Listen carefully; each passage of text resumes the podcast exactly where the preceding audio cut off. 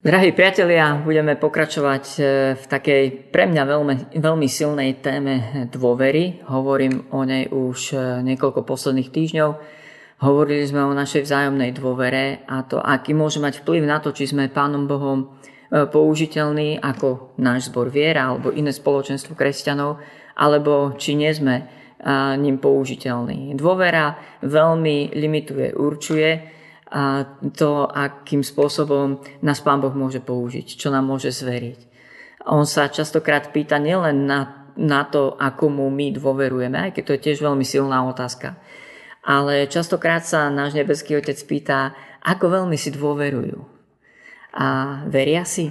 Vedia sa na seba navzájom spolahnúť, vedia sa mať v úcte, vydržia to spolu, môžem im to zveriť. No, preto je to pre mňa tak veľmi silné, lebo na tom stojí a padá nesmierne veľa toho, za čo sa modlíme, aby sa stala Božia vôľa ako v nebi, tak i na zemi. Takže e, naposledy sme hovorili o takej dôveryhodnosti, osobnej dôveryhodnosti každého jedného z nás, teda hovorili sme o našej osobnej integrite a spomínali sme tri také príklady, e, kedy to s tou našou integritou nie je, nie je úplne v poriadku. Hovorili sme o príklade Ananiáša a Zafíry, ktorí urobili veľmi zbožnú vec a veľmi silnú, predali všetok svoj majetok, ale čas peňazí si ponechali, ale prezentovali to že si, že si nenechali nič. To znamená, priniesli do, do církvy, do spoločenstva veriacich ľudí, do prostriedku obrovského prebudenia prvej církvy, a niečo neúprimné, niečo falošné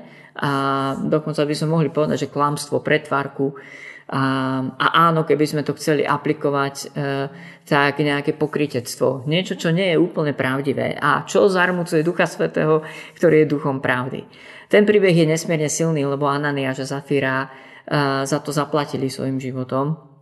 A ja si dodnes myslím, že za neúprimnosť, lož, pretvárku, pokritectvo vždy niekto platí životom a možno nie fyzickým a možno na túto chorobu zomierajú církevné spoločenstva, zbory a, alebo zomiera spolupráca kresťanov, zomierajú obdarovania, zomiera pomazanie zomiera niečo Božie medzi nami. Takže to bol taký prvý príklad neintegrity a síce nedostatok úprimnosti, pravdy. Druhý príklad, o, ktorý, o ktorom sme hovorili naposledy, tak to je príklad, kedy Peter zapiera pána Ježiša. A, a to je príklad, kedy je nedostatok odvahy v jeho živote. A kedy kvôli tomu, že sa bojíme, alebo že náš záväzok je príliš, príliš nízky a nechceme zaplatiť tak vysokú cenu, a tak naše, na, našimi, našimi skutkami vlastne zapierame pána. Keď príde na lamanie chleba, keď, e, keď príde na to, že sa potrebujeme naozaj nasadiť a riskovať možno našu slobodu, možno financie, možno vzťahy, možno to, čo si o nás iní pomyslia, alebo nejakú hambu, tak naše skutky zaprú pána Ježiša. Áno, Peter ho zaprel, viditeľne ho zaprel. V dnešnej našej súčasnej, povedzme to, že modernej dobe stačí, keď e, zostaneme potichu, keď sa len stiahneme. No a toto je druhý taký príklad e, nedostatku integrity. Prosto, kedy naše skutky hovoria niečo iné ako naše presvedčenia. A a to znamená, môže to vyzerať tak, že v jednej chvíli, napríklad v nedelu do poludnia, vieme spievať pánovi v krásnej piesni Všetko ti dávam. Na druhý deň to tak vôbec nemusí byť. Alebo možno aj v ten istý deň o pár minút po tej piesni. Tretí príklad nedostatku integrity alebo takého iného nedostatku integrity je, kedy sa Peter začal uťahovať od kresťanov, ktorí sa obrátili s pohanou. A hovorí o tom Apoštol Pavel vo svojom liste e, Galacky, kde spomína, že Apoštola Petra musel napomenúť.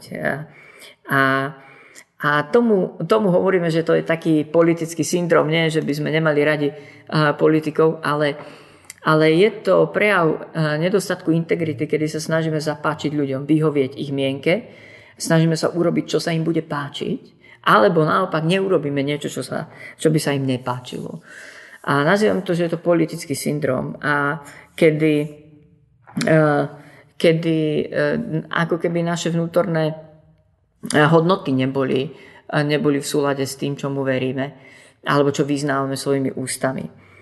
A, a, takže to boli také tri príklady neintegrity, a, ktorými ale, ktorými ale a, podkopávame našu vzájomnú dôveru. A, a tu sme znovu pri, pri tom, čo tak častokrát vidím a, a naozaj je to posledných mojich minimálne 20 rokov služby v cirkvi, kedy mnoho ľudí aj na základe takto podkopanej dôvery, zlomenej dôvery, lebo vidia neintegritu, vidia neúprimnosť, lož, vidia iné skutky, iné význania, vidia nedostatok záväzku medzi nami a tak ďalej. Ľudia sú sklamaní z takéhoto zboru spoločenstva, z takýchto iných kresťanov. A najčastejšie to vidím, že buď odchádzajú do nejakej pasivity, odchádzajú zo služby, alebo odchádzajú vôbec zo zboru, zo služby. A už viackrát som na to myslel, že by som si napísal a, a všetkých tých ľudí, ktorí prešli našim zborom. A myslím, že by to bolo okolo 200 ľudí. Len ktorí prešli našim zborom. Áno, tých dôvodov, pre ktoré tu nezostali alebo odišli, je viacej. Nie len nedostatok dôvery. Ale je to alarmujúce číslo. A dnes by som chcel pokračovať. My sme minule končili v tom, že Církev by naopak mala byť miestom, e, ktoré formuje našu integritu a pomáha nám dospieť, dozrieť e, v mužov, v ženy, ktorí, e, ktorí majú v rovnováhe to, čo hovoria, to, čo mu veria a to, čo robia. Znovu zopakujem ten nádherný text, ktorý sme si spomínali aj v minule. Je to prvý list Timoteovi, 4. kapitola, 12. verš, kedy Pavel hovorí Timotovi, nabada ho, a nikto nech tebou nepohrda pre tvoju mladosť, ty sa však staň vzorom pre veriacich v reči, v správaní, v láske, vo viere a v mravnej čistote. Takže vidíme, že Pavel tu dáva na srdce Timoteovi, aby, bol, aby sa stával vzorom v konkrétnych oblastiach, nielen v jednej z nich ale spolu vo všetkých týchto oblastiach, ktoré by sme naozaj mohli rozdeliť do toho, že Timoteus, dávaj si pozor na to, aby to, čo hovoríš a to, čo mu veríš, o čom si presvedčený, hlboko vo svojom vnútri, vo, e, v srdci, a to, čo robíš, aby to bolo v rovnováhe. Aby si to navzájom neodporovalo. Prosto, aby si mal integritu. Takým cudzím slovom by sme to mohli nazvať. A Takže to bol ten text, e, e, ktoré, ktorý sme spomínali naposledy dneska, sa znovu k nemu vrátime. A, a hlavne k tomu úvodu Pavel hovorí Timoteovi, Pavel, e, Timoteus, staň sa, alebo stávaj sa. Dos, dospej, dozrej do takéhoto muža. Nikto z nás sa nestávame uh, zo dňa na deň uh, takýmito ľuďmi, ktorí, ktorí sú plní uh, dôvery hodnosti. To znamená, že sú vzorom že si iní môžu z nich brať príklad. My všetci sme na ceste. Každý jeden z nás by sme si mohli dať na krk takú tabulku s oznamom, že v rekonštrukcii, vo výstavbe, pretože Pán Boh nás premieňa a aj preto nás dáva do cirkvy, že je to formujúce spoločenstvo kresťanov, že toto spoločenstvo nás premieňa a to nie je jednoduché, to nie je ľahké. Z takéhoto boiska, cvičiska alebo e, miesta tréningu máme tendenciu utekať. Lebo nielen my sami sme v rekonštrukcii, nielen ja som v rekonštrukcii. A to by mi až tak veľmi nevadilo. Ale v rekonštrukcii, v tréningu sú aj tí ostatní okolo mňa a to, že nie sú ešte hotoví, dozretí, dôveryhodní, tak to ma vie niekedy zraniť, niekedy ma to sklane, niekedy sa ma to dotkne a nie je to príjemné byť v takomto spoločenstve. A, a práve toto je e, miesto, ktoré si Pán Boh zvolil ako taký trenažér pre každého jedného z nás. Otázka je, či vytrváme, či zostaneme v takomto spoločenstve. Druhý text, ktorý by som chcel dneska spomenúť, je list Židom, 10. kapitola, 20. 4. a 25. verš. A tam je táto výzva, venujme pozornosť jeden druhému a pozbudzujme sa k láske a k dobrým skutkom. E, tí, ktorí už trošku poznáte niektoré základné také grecké slova v Novej zmluve, tak spozornite vždy, keď počujete slovičko pozbudzujme sa. To má totižto veľmi silné rôzne významy a môže tam byť kľudné slovo napomínajme sa, karhajme sa, cvičme sa, trénujme sa. A, ale aj povzbudzujme, potešujme sa. Dobre, takže tu máme veľmi jasnú výzvu, že navzájom sa máme pozorovať a napomínať. Máme sa trénovať. Máme jeden druhého e, dvíhať, kontrolovať, dávať navzájom na seba pozor. A 25. verš pokračuje. Neopúšťajme naše zhromaždenia, ako majú niektorí vo zvyku, ale sa povzbudujme o to väčšmi, čím väčšmi vidíte, že sa blíži Kristov deň. Takže vidíme, že už v prvej cirkvi e, bola tendencia e, opúšťať zhromaždenia, lebo tie zhromaždenia, to nie je ľahké miesto. A a tie zhromaždenia sú náročným miestom. Ako hovorí Rick Joyner v jednom takom svojom zamyslení, ktoré sa volalo Boj o vzlietnutie. Ja by som možno citoval niektoré, niektoré jeho myšlienky. Niektoré z najťažších skúšok, hovorí Rick Joyner, tohto života sú preto v živote novozákonnej církvy alebo v zbore, bežným javom. Mnohí kresťania aj nekresťania žijú v idealizme ohľadom toho, ako by mal život v cirkvi vypadať. A keďže nezodpoveda ich ideálu, odmietajú ju či opúšťajú. Aj toto je skúška. Život v cirkvi v podobe, v akej bol zamýšľaný, bude jednou z najviac naplňajúcich vecí, ktoré môžeme v tomto živote zakúsiť. Ale tiež jednou z tých najťažších, hovorí Rick Joyner. A on takisto vyjadruje veľké porozumenie všetkým tým, ktorí církev opúšťajú, pretože církev je naozaj niekedy neľahkým miestom. A zažijeme tu rôzne sklamania. Možno ste počuli ľudí vyjadriť sa, že v cirkvi som vyhorel, prežil som tam veľké zranenie, našiel som tam veľa pokritectva, neúprimnosti, tí ľudia ma sklamali, alebo niekto ma klamal a tak ďalej. Napriek tomu vidíme, že Pán Boh sa rozhodol konať v cirkvi prostredníctvom církvy a aj naše formovanie, to, či sa staneme dôveryhodnými, integritnými, to sa tiež rozhoduje okrem iného aj, aj v cirkvi, v spoločenstve veriacich ľudí. No. A ešte jeden text by som vám chcel prečítať, postupne sa k nebudeme vrácať, a to je tiež listu Židom z 12. kapitoly, a je to 6. a 7. verš. A, a tam je napísané, lebo koho pán miluje, toho prísne vychováva a tresta každého, koho príjma za syna. A tu je potom výzva v 7. verši. Vytrvajte v tom, čo slúži na výchovu, lebo Boh s vami zaobchádza ako so synmi. A ktorého syna otec nevychováva prísne. No, takže toto sú tie texty, ktoré mi poslúžia dnes ako také východisko, o ktoré by som sa chcel oprieť a ktoré nám hovoria o tejto našej formácii uprostred cirkvi. A nebeský Otec túži, aby sme dospievali v synov a jedného dňa, aby sme sa stali tiež otcami, e, e, ktorí budú viesť iných synov. A to sa deje v cirkvi.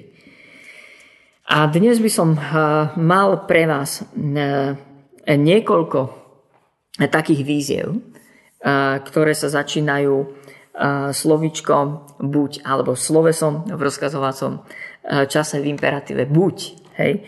Dovolím si to vyslovene formulovať v jednotnom čísle, pretože budem naozaj sa na to pozerať a budeme hovoriť o našej osobnej integrite, dôveryhodnosti. Ako, nám, ako mne môžu ostatní ľudia v, v našom zbore dôverovať?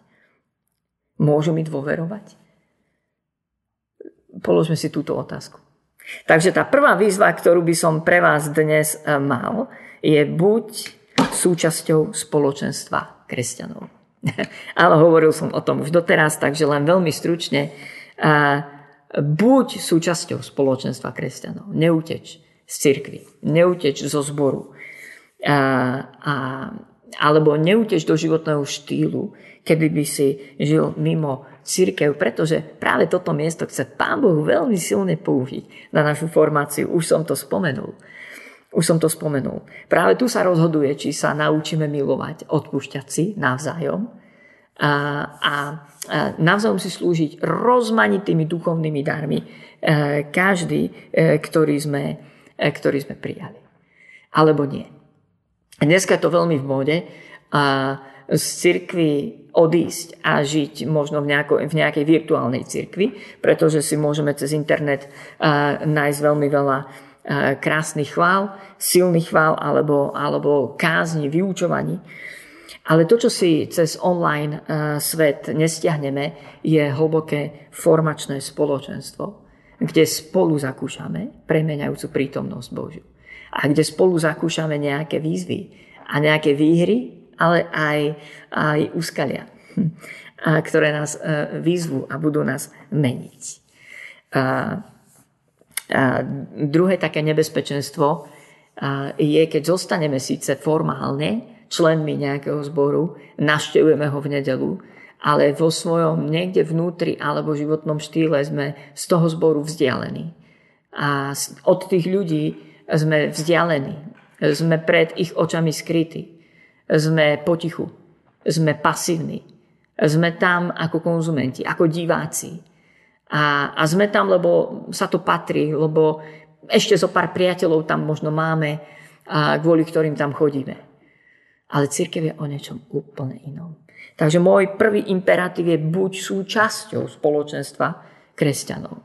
Nebuď len divákom, pasívnym, ale buď aktívnym členom, ktorý sa pridá, ktorý bude spolu tvoriť to spoločenstvo, tú komunitu a ktorý v nej bude spolu slúžiť, ktorý bude niesť spolu tú zodpovednosť za to, aké to spoločenstvo kresťanov je. Rád by som vám možno dal do pozornosti knižku Filipa Janseja, veľmi známy autor vyšlo mu viacero titulov v češtine a v slovenčine a jeden z najznámejších bestsellerov, ktorý napísal je Ježiš, jak som ho neznal. A, a Filip Jansej napísal aj knižočku Prečo sa obťažovať s církvou. A v tej knižočke popisuje svoj osobný príbeh, ako vyrastol ako malé dieťa v církvi, v takom baptistickom, zákonnickom prostredí, ešte v čase e, segregácie bol v Belovskom zbore a on si neuvedomoval vtedy, aký ten zbor je a celé svoje detstvo príjmal, že toto je církev, automaticky bol toho súčasťou a tú církev si nemohol vybrať, musel tam s rodičmi chodiť a, a bolo mu to prikázané.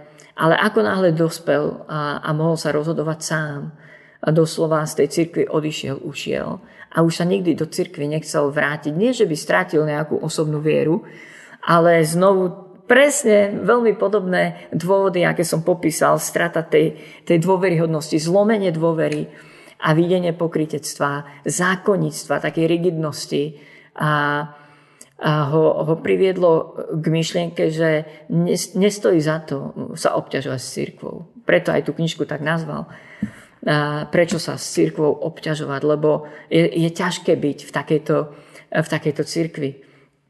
A dokonca jeho pozorovanie bolo také, že čím viac tá církev zdôrazňovala milosť, tým bola zákonickejšia. A, a po rokoch ale Filip Jansi sa vracia a popisuje v tej knižke trošku taký svoj príbeh a v jednej kapitolke hovorí, ako je to možné, že zo mňa skeptika, kritika církvy, a pasívneho diváka sa stal aktívny súčasník. A teraz som nadšený z cirkvi, že môžem byť v jej strede. A pokúša sa to vysvetliť. A Filip Jansej hovorí, že dospel k tomu aj preto, že zmenil uhol pohľadu. Prestal hľadať tie veci, ktoré dovtedy hľadal.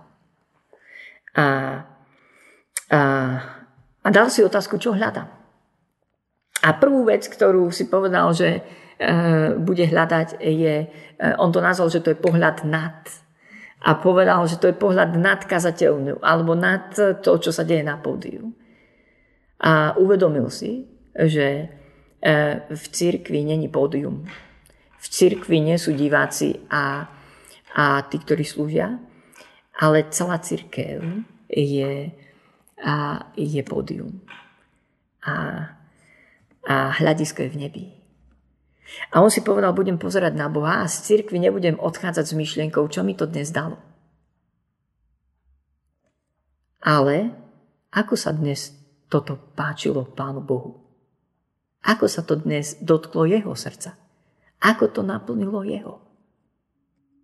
A opustil ten postoj konzumenta, kritika, väčšného nespokojenca. Lebo ak prichádzate do cirkvi, aby vy ste boli spokojní, e, tak vopred vám chcem povedať, e, budeme sklamaní. My prichádzame do zboru, do cirkvi, aby sme uspokojili nášho nebeského Otca, aby sme mu slúžili skrze Pána Ježiša Krista. A to zmenilo e, postoj Filipa Janseja. Druhú otázku si povedal, čo vidím okolo seba a Filip Jansej hovorí, že dovtedy chodil do cirkví a hľadal rovnocenných. Ľudí rovnakých ako on. Intelektuálov a, alebo nejak vysokoškolsky vzdelaných ľudí v, v jeho veku, keď bol v strednom, tak v strednom a, a tak ďalej. A, a v jednom okamihu si uvedomil, že o tom vôbec církev není. A že e, najväčšie obohatenie zažil v cirkvi, keď tá církev bola najrôznejšia, najrozmanitejšia.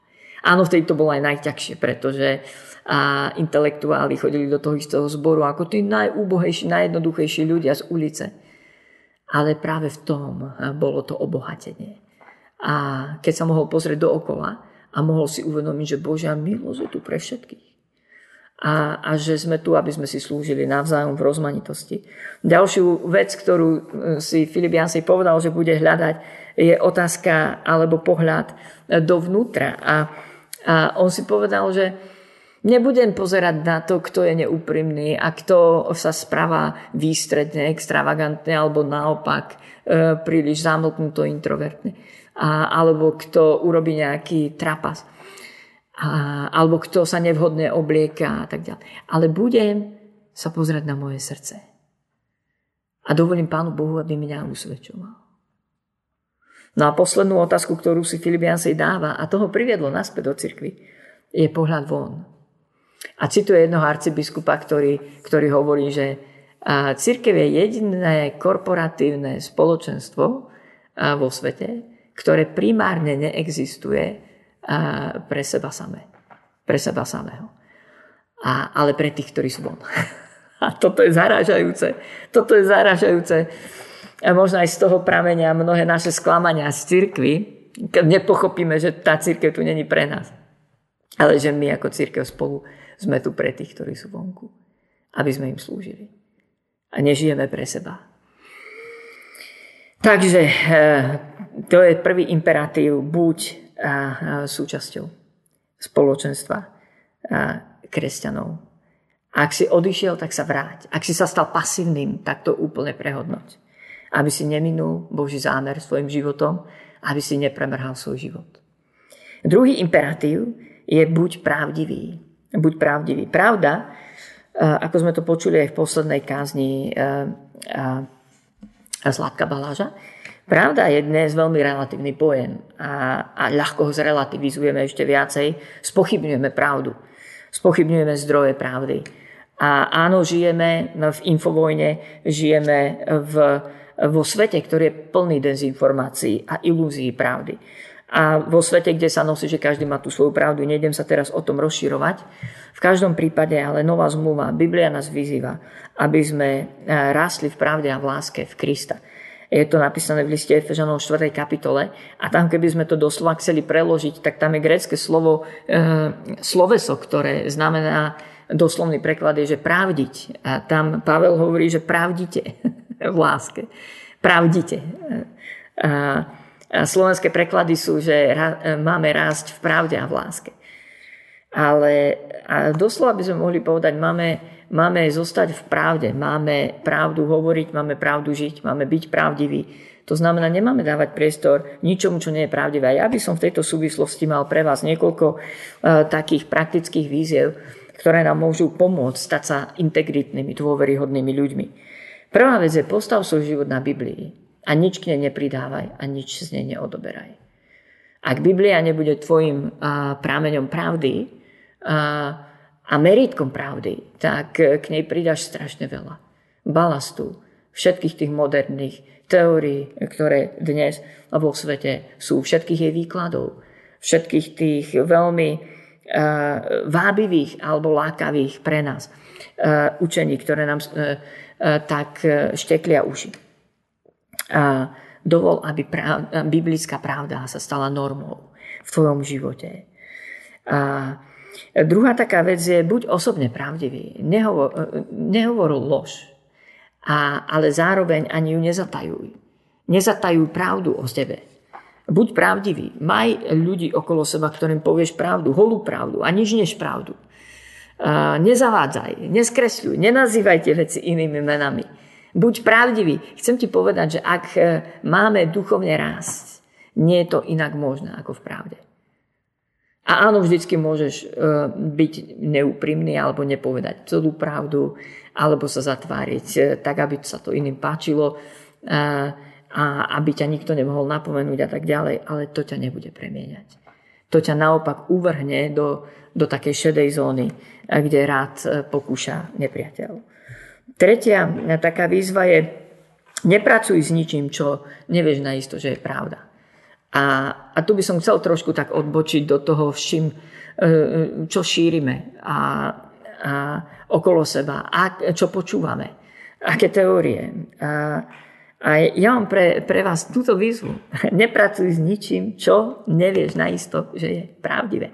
Predčasom mi jeden veriaci človek poslal videjko, a, ktoré, dovolím si povedať, bolo silne konšpiratívne a venoval som mu dve hodiny. Dve hodiny som sa snažil verifikovať informácie v tom videu. A prekladal som si to z viacerých jazykov a snažil som sa nájsť tie zdroje. Samozrejme, že v takýchto konšpiratívnych videjkách je to veľký problém. Väčšinou tie zdroje ani nie sú. A dozvedel som sa veľa z fyziky. A to videjko hovorilo o tom, čo obsahujú vakcíny. A samozrejme, že to neobsahujú.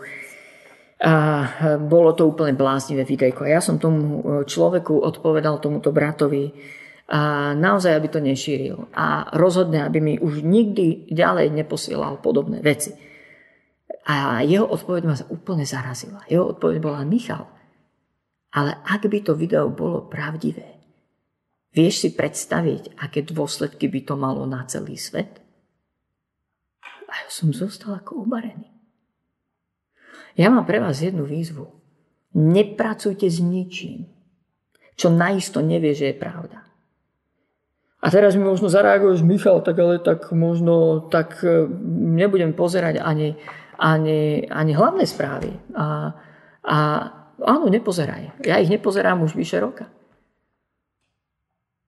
Výzva z listu Filipským 4. kapitola a 8. verž je Napokon premýšľajte, bratia, o všetkom, čo je pravdivé, čo cnostné, čo je spravodlivé, čo čisté, čo ľúbezné, čo príjemné. O všetkom, čo je a, cnostné a čo je chválihodné alebo to je inštrukcia, o čom máme premýšľať. Čo nie je pravdivé, ani o tom nepremýšľaj. ani o tom nepremýšľaj. Vráť sa k Biblii a rozmýšľaj o pravdách o tvojom živote, ktoré stoja za to, aby sme sa tomu venovali. Tretí imperatív. A, a, buď transparentný. A ten súvisí možno s tým prvým bodom, že buď súčasťou spoločenstva kresťanov. Transparentnosť sa dnes nenosí a, a vôbec. A, a až ma to desí, ako sa a, transparentnosť a, nenosí.